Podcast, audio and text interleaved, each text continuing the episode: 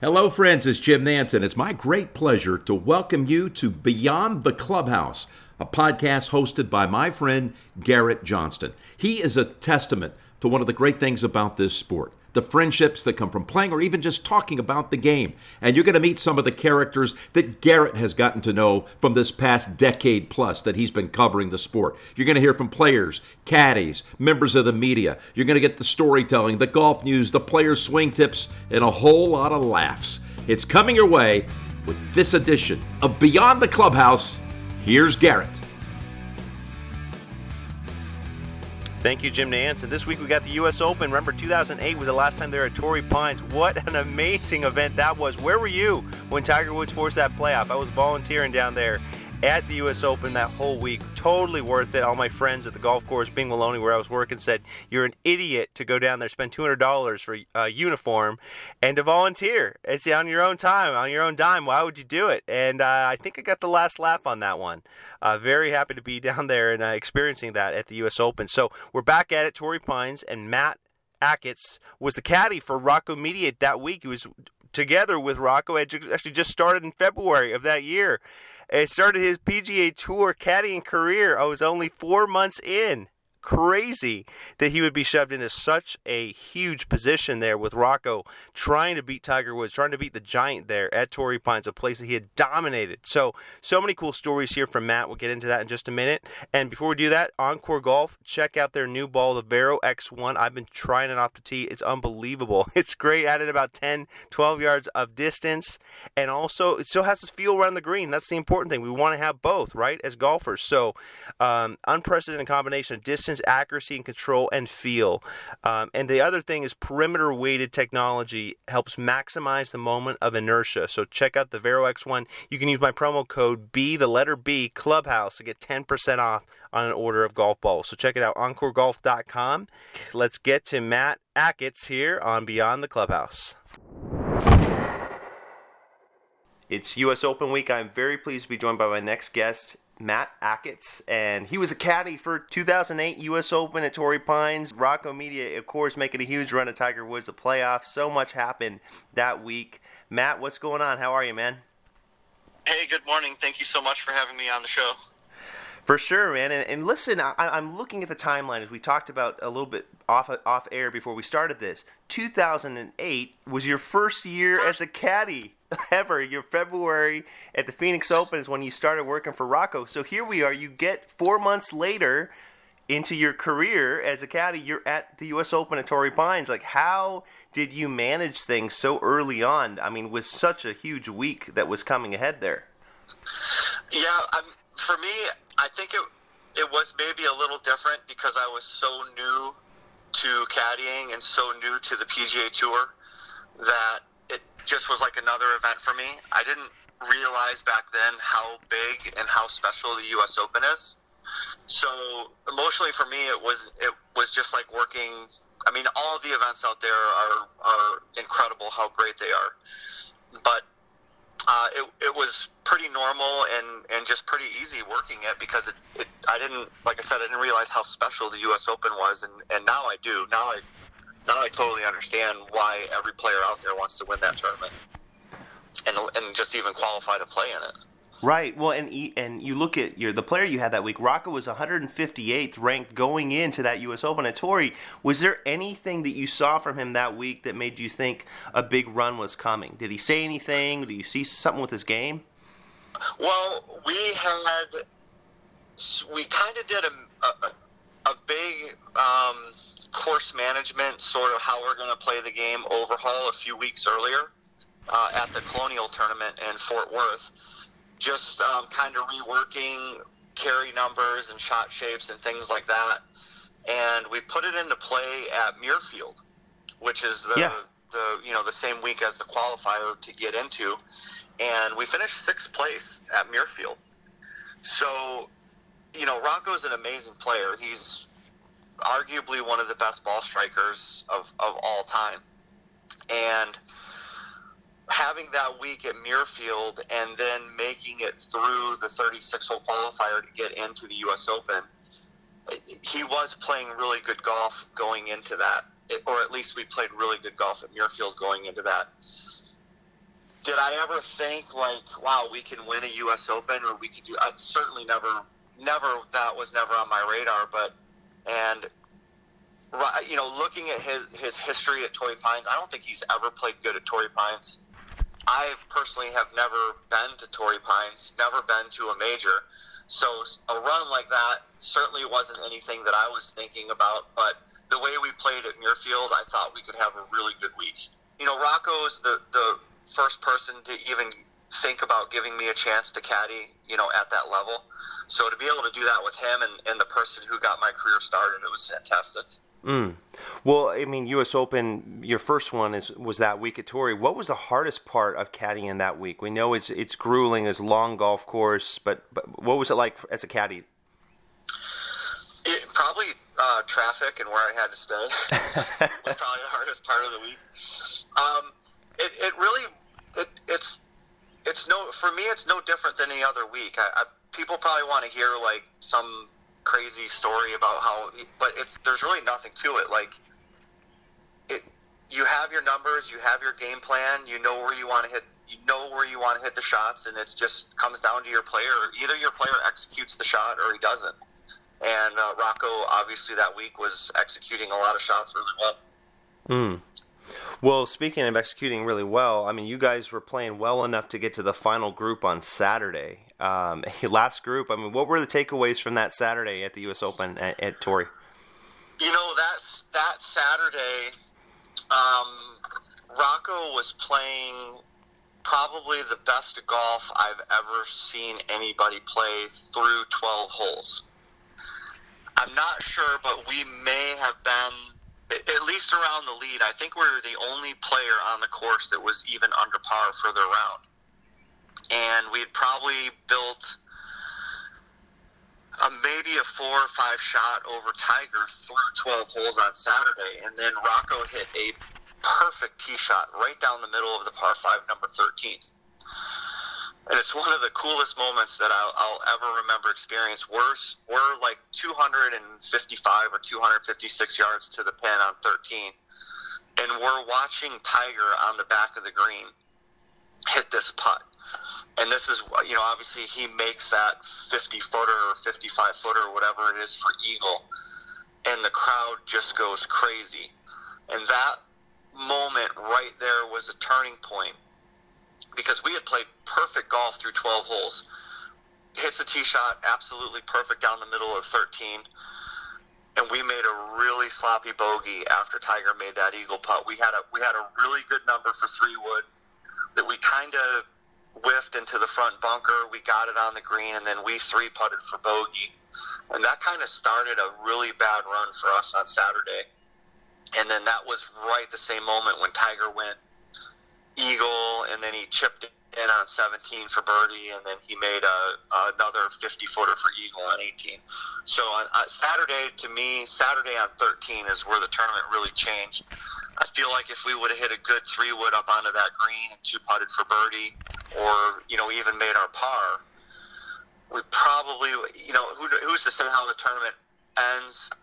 You know because you don't typically think Tiger's going to shoot 74 or 75, whatever he shot on Sunday. But right. that, that that huge eagle putt that he made, followed by our missed three wood, I think that was a really crucial moment in the tournament on Saturday. And, and what it looked like from your perspective, the fans going crazy there behind 13. It was. We were 250 yards away, and it was one of the loudest roars I've ever heard in my life. I mean, it, it was. It was you know, from an opponent standpoint, it wasn't fun to watch. But from a from a being a fan of Tiger Woods and a fan of golf, you know, my whole life, it was one of the awesome, most awesome things I've seen. You know, to see the big fist pump and just to see the crowd reaction, it was crazy. And you can't you can't make that putt. Well, actually, I take that back because every year I go back to Torrey, I put a I put a plastic cup down and I put I put the ball where Tiger's ball was, and I have all my players try to hit that putt. Two of them have made it on the first try. It's unbelievable. Are you serious? that, must have, that must have been a really easy putt in hindsight. oh my gosh! Well, then you guys get to 17. You see Tiger chip in. That was unbelievable, and I'm sure the crowd reaction was wild there as well, huh? Yeah, that was. It wasn't anything like the like the putt on on 13, and uh, I don't even really remember. I don't even really remember that chip in. I rem- I just know watching it on TV, but we had just gone bogey, par, double bogey, bogey. So on 17, we weren't. I kind of really was just focused more on what we were doing, and I and I heard the roar of the chip in, but I really wasn't paying much attention at that time.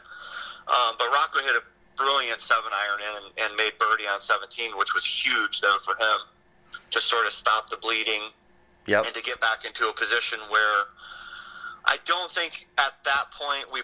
I think we needed the eagle 18 to have a chance to be in the final group with Tiger, but it put us in the first to last group, which was really big. Mm. And then um, you get to Sunday and think about what happened there. Of course, Tiger had the double bogey start, but by the time you get to the second hole, you guys make birdie. You're already in the lead. I mean, so so what was the adrenaline like? I guess as you started Sunday, what was the adrenaline like, and then how did it feel to kind of get the lead so quickly? Yeah, again, I wish I had a great answer for you, but it's just it. it Rocco and I did a fantastic job of just sticking to our game plan and hitting the areas of the greens that we wanted to hit, and he drove and he he drove the ball really good for not having his gamer driver. Mm. Um, when we, had, we, we the way Rocco likes to prepare for the majors is he he always liked showing up and playing the Saturday and the Sunday before, and then he would leave property on Monday and Tuesday and come back Wednesday to play another nine holes. And when we got there on Saturday, his driver had broke on the airline flight. So his gamer driver that he was, you know, hitting 80% of his fairways with is broken.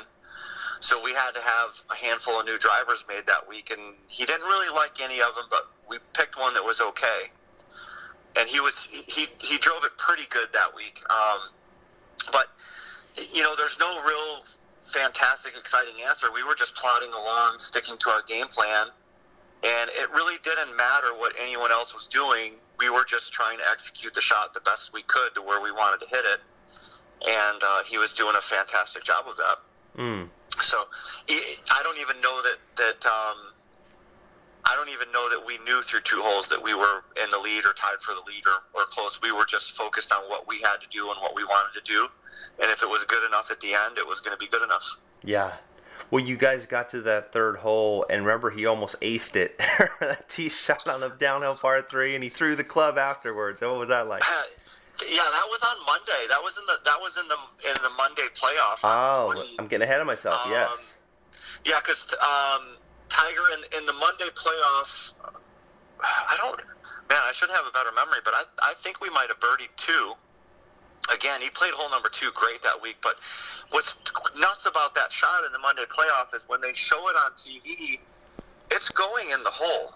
It's going to be a hole in one, and there's like a little wormhole or there's like a little mound of dirt that you can see when they when they show the replay of that shot, and it hits that tiny little mound of dirt and it deflects it to the right, and it just burns the edge as it goes by.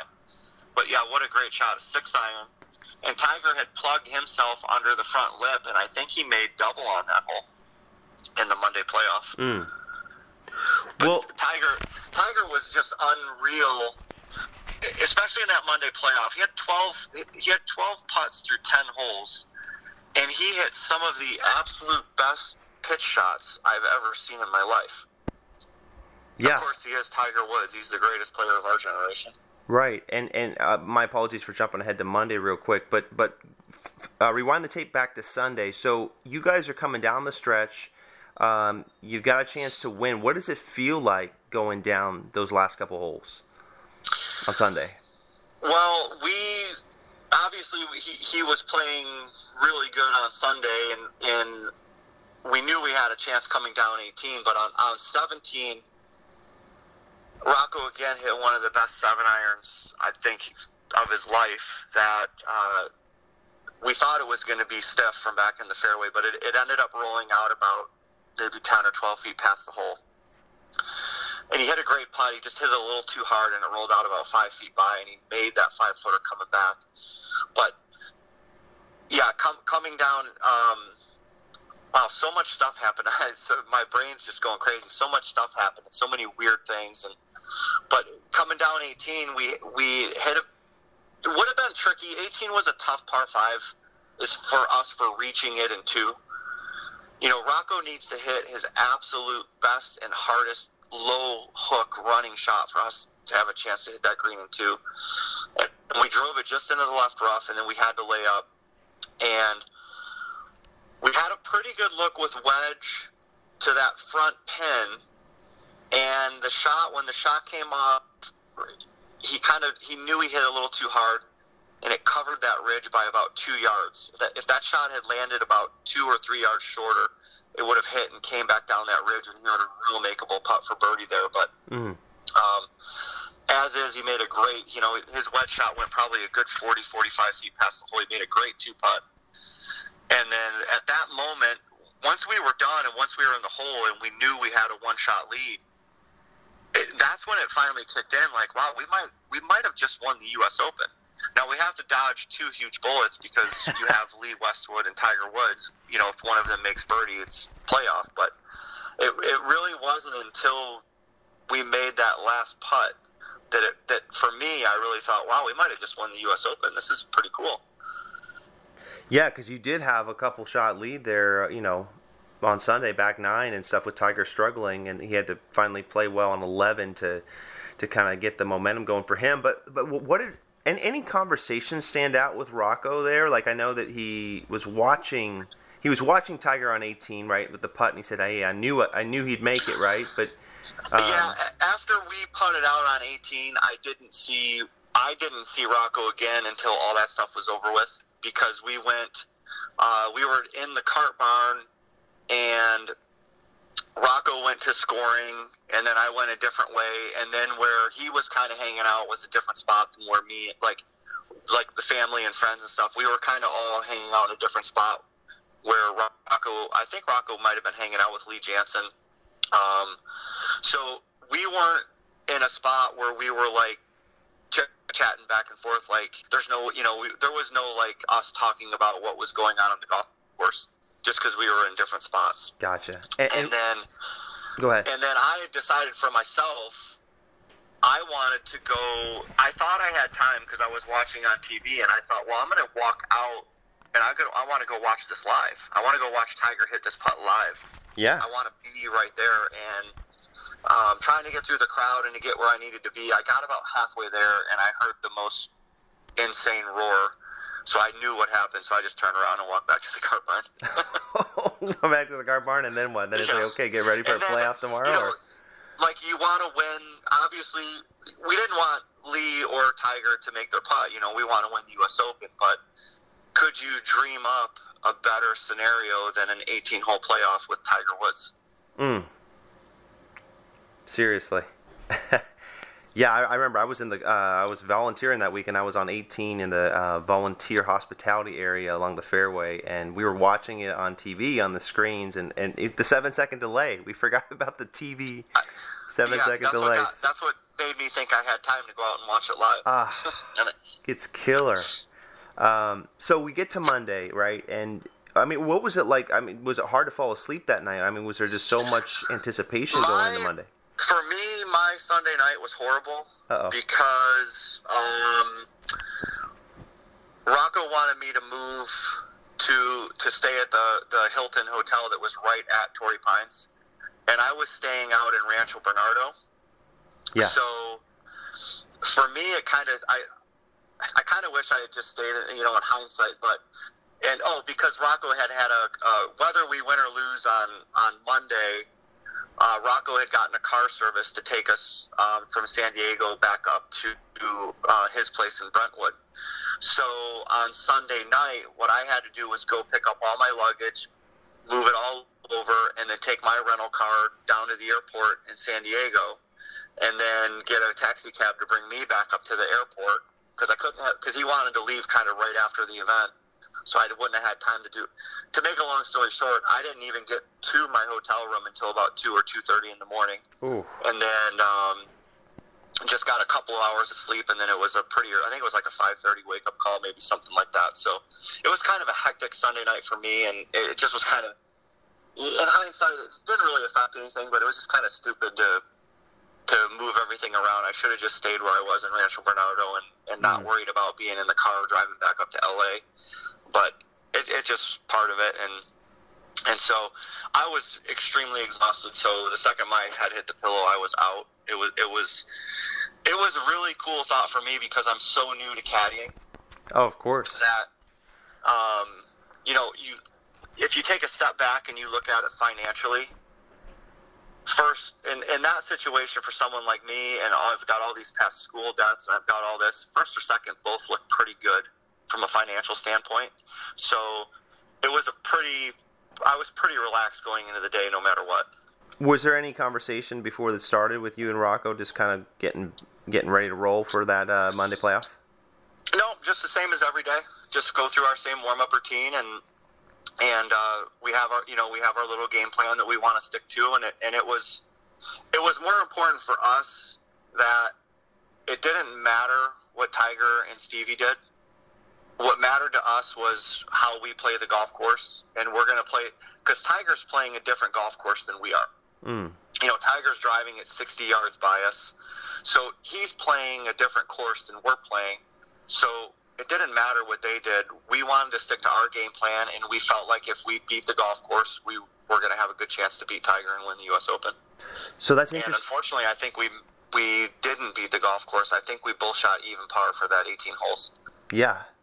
Well, and, and that's the thing. Like, if you're thinking about strategy, so you guys through ten holes, you're three back. You're three back at Tiger. It's a certain point you have to be thinking about Tiger, though, right? And how you catch him, right? I mean, I, I know that you guys had a conversation coming off a ten. I know Rocco was uh, said he was uh, he was kind of fed up with with uh, with the score. He wanted to go beat him, right? Well, yeah, I mean, it was it was a case where you know we watch, we just watched Tiger make every putt he looked at. We he made Tiger made one mistake, and that was uh, well, actually he made two mistakes. He played both par threes really poorly, Mhm. and if he if Tiger Woods pars both those par threes, we have zero chance because he's he's probably got a seven shot lead going into going into the number eleven, but. Um, it was just frustrating. I mean, he just, I mean, Rocco just like chunked a chip on number 10 and then didn't hit a good putt there. And it, it was kind of like from five through 10, it, it was, it, nothing really kind of went our way. Um, and Tiger played great. I mean, Ti Tiger was one putting and making a few birdies. I don't, I don't know what his score was relative. Well, I guess he must have been, if we were three over, he must have been even. Um, but the little conversation was just like, look, you know, it's just give me the best, give me the best eight holes you can play, and let's execute to our game plan, and let's just see what happens. Um, and then, you know, luckily for us, I mean, Tiger's tee shot on eleven, that par three. If his tee shot is one yard to the right, you know, he's probably got six feet, seven feet for birdie. But it went into that left bunker, and then that's a very difficult up and down. Rocco hit a good tee shot. Um, and then uh, Tiger hit a bad tee shot on 12, and all of a sudden, you know, we went from what, what we went from three down to one down like that fast, and that's what that golf course can do. You know, if you hit one one shot, it's it's amazing what one offline shot or one bad kick. It's just crazy how much it can change everything. Um, and and luckily for us, you know, Tiger missed a couple shots by a yard here or there, and, and we were right back in it. Mm. And, and of course, you guys are tied at 14 after 14. At the 15, I mean, to me, it was um, unbelievable. You must have felt so much adrenaline when he makes that birdie putt when Rocco takes the lead there. So late. Uh, that that putt was that that putt to me was like Tiger's putt on 13 on Saturday. Like you can't make that putt. We could probably go back and drop a bucket of balls down and probably never make that putt again. I mean, that was just absolutely incredible, and that roar was deafening. Like that was just crazy. Probably one of the you know one of the absolute greatest moments of my caddy career right there. Um, and you know to to make that putt and to go up by one, and then Tiger like Tiger got a little frisky with his putt, and he hit it probably five or six feet by the hole, and he made a huge comeback putt right there because if he doesn't make that putt, tournament's probably over right there because two shot lead with three to play. Um, you know, in a in a tournament like the U.S. Open where par is a good score, yeah. tournament's probably over if he doesn't make that six footer coming back. Mm. The big difference being 18 is still a par five for us, 18 was just a pretty good par four for Tiger that day, where they had the tee set up. Right, and and so your guy Rocco has a one shot lead on 18, and as you guys are both approaching the green, I mean, you guys have 15 feet for birdie, he's got 40 feet for for for eagle. The crowd starts going crazy because you guys are approaching the last hole. I mean, that must have been out out of this world, right? Uh, it was crazy. It was yeah. What a feeling. I mean, to see. I, I, they say that there were somewhere around forty thousand people out there that day just to watch two guys play golf. uh, it, it, one of those moments, like you can't. Now that I think about it and I look back on it, I can't really believe I was part of it because it, it was one of those things where people were calling me and texting me and they were saying that they were missing their flights and their work shut down and you know it was it was one of those th- one of those incredible sports moments where it sort of shut the world down a little bit because everybody wanted to see what was going on. That's amazing. Yeah, people didn't care about missing yeah, work or and, what their bus thought. And, and I'm, you know, and I was lucky enough to be part of it. And I always tell everybody, you're never going to get rid of me because every year they're going to replay that U.S. Open, so you're going to have to deal with seeing me every single year. You got rent rent free space in your head, right? um, you guys get to 18. I mean, he misses his eagle, so you have a birdie putt to win the U.S. Open. I mean, 15 to 18 feet. What I mean, what was that process like for you and Rocco there? Uh, pretty amazing. I mean, Tiger had hit a, a great second shot in there and had, you know, 40, 45 feet for eagle. Rocco hit a really good wedge. Uh, we saw the flags were blowing really hard left to right with the wind, and we thought the wind would hit his wedge shot a little bit more than it did, but it really didn't touch it. We ended up basically dead hole high, 18 feet left. Tiger hits a really good putt for eagle, but runs it by, you know, I'd say five, five and a half feet. So Rocco got in there, hit a really good putt and just burned the edge of the cup. It just just went left and burned the edge of the cup. Ran about four and a half feet by. So now we're looking at two putts potentially for the U.S. Open. Tiger's got you know probably a good almost five and a half feet. And of course, it's Tiger Woods. He's never going to miss that putt. He buries it right in the middle like he always does. And now, just like that, we went from a one shot lead to having four and a half, five feet that if we don't make this putt, the U.S. Open, it's over. Tiger wins. So Rocco got in there, went through his process, and just nailed the putt perfect right in the middle of the cup. And uh, off to sudden death we go. Mm. Was that the most adrenaline you felt the whole week? Just with so much on the line there, was it a different spot? Um, I think actually I can go back to a spot on Friday where probably I felt the most adrenaline I'd felt for the whole week. Um, and that was Friday, our second shot into 18. We had like 242 to cover the water hazard, or 241 maybe to cover the water hazard to a back left pin on Friday. And his three wood, if he smokes it, goes about 243, 244. Hmm. And we're standing back there in the fairway, and, and so we were playing. I, I think we were playing really good. Like we were going to be in the final group on Saturday, and we're trying to figure out, you know, are we going to lay up or are we going to go for this? And uh, we both just kind of looked at each other and we were like, we got to go for this. So it was like like 241 to cover, and he's and his three wood goes 243. So we know if he misses this shot at all, it's gonna it's going right in the pond. You know, and he just he it was such a great shot. He hit such an amazing shot right there. And he looked at me, and, and it was hard to tell if it was in a cover or not. He goes, Maddie, he goes, I got every ounce of that shot. and I think that three wood covered by about a foot, rolled up to 18, 20 feet, and, and made a almost made eagle, but made a good two putt birdie there. And I think watching that three wood was probably the, the most adrenaline packed for me because if that three wood you know, lands one foot shorter, it's in the pond, and who knows what happens the rest of the week. Oh yeah, yeah. So much uncertainty at that point if if it does go in the water. So you guys get to the the the first playoff hole after the playoff, number seven, and um, I mean, what Which, was just kind of the finish there like for you? I I I don't have any issues with the USGA, but why in the world they picked hole number seven Hmm. for a sudden death playoff. I have still have no idea. It to me it makes absolutely zero sense. We should have went, in my opinion, we should have went right back to 18. And it, tell me one other event that you've ever heard of in your life where if there's sudden death, you don't go replay 18 first.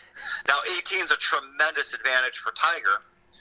And like I said, in, in in regulation, when we came off 17 on Monday, I was hoping that those tees were going to be as far back as they could be Yeah. because I knew we were going to struggle to reach, and I thought with a one-shot lead, if the tees are as far back as they can be, at least Tiger's probably going to have to hit some kind of three wood to get there in 2 Mhm. And then when I saw the tees where they were, I knew if he hit a good tee shot, he was just going to be hitting some kind of long iron in there. So, um, I'm a little off track, but yeah, but number seven, um, number seven was just not good for us the entire week. We hit, um, we played our practice round on the front nine. We actually quit our practice round on the front nine on number seven. Oh. We got there in our, on our practice round, I think on Saturday, and we had about 12 golf balls in the bag, and he hits his first tee shot, hooks it in the left rough, throw him another ball, blocks in the right rough, throw him in. A, we went through 12 balls, didn't hit the fairway once, and then we walked off the golf course. Oh my God. And then Just didn't look good to his fair- eye, huh? We, we missed the fairway on Thursday. We missed the fairway on Friday. We missed the fairway on Saturday. We missed the fairway on Sunday, and we missed the fairway on Monday in the playoff, all on hole number seven. So, like, to hear that the playoff is going to hole number seven, which is this, you know, probably almost 500 yard perfect for Tiger, just a just a bomber's, you know, if you hit a power cut, it couldn't set up any better for you.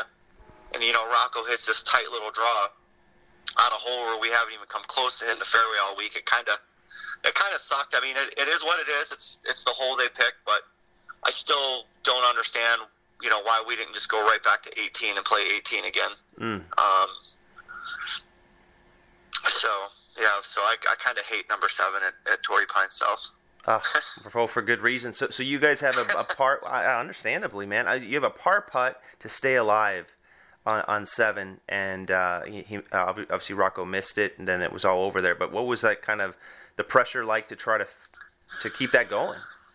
Yeah, it it it you know our tee shot ended up in that left bunker, and honestly, if it stopped about two yards sooner than it did, it would have just been like a normal fairway bunker shot. Would have been. I don't think it would have been any problem getting that ball on the green, but it kind of ran up just behind like a little finger in the bunker, and the ball was a little below his feet, and and he was a little behind the lip, and he he, he had to. Our game plan was to get the ball into the front right green side bunker. Rocco's one of the best green side bunker players there is, and, and we thought if we could get that into the front right green side bunker, it was a, a not only a pretty makeable bunker shot, but a really high percentage up and down. And trying to maneuver that shot around the lip of the bunker in the bad stance, he just kind of it came out like a little pull hook and went left, and it left us in a really difficult spot to, to get the ball close, and, and a fairly easy spot to chip the ball on the green, but a really difficult spot to get the ball close. And he hit a great pitch shot, and it probably ran out to you know somewhere between 15 and 20 feet, and he hit a great putt. I mean, when when you watch the putt, he, hit it. He, he hit it right where I wanted him to, I, and and it just didn't. It kind of quit turning left right at the end, and it just burned the top edge and just ran by, and and and it was a really, it was a really bad feeling because it was like, it, that was it. It was hmm. over. Like it, it, you know, it it was really, it was. It, it was a really hard feeling to explain because you're on this, you know, you're in a a sudden death to win the U.S. Open, and and you're riding so high, and then all of a sudden it's over. And it was just kind of like, okay, well, let's get out of here. I mean, I guess he did the presentation and got his silver medal and everything, but, um, but man, he played his heart out that week. He he played just exceptional.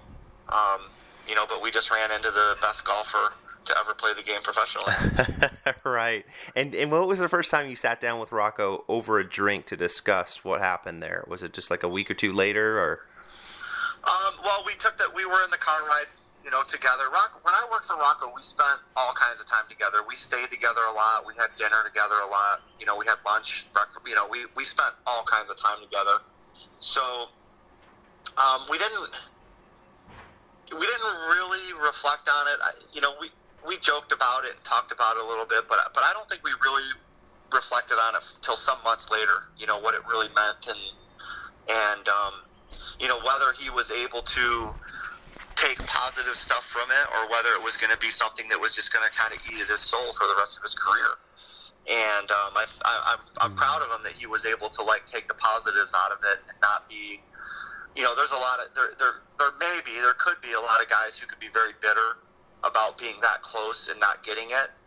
But you know, Rocco understands that we we played great. We did the best we could do that week, and it just was unfortunately one shot too little in the end. Yeah, but one of the best uh, tournaments we could ever watch as fans, as golf fans, for sure.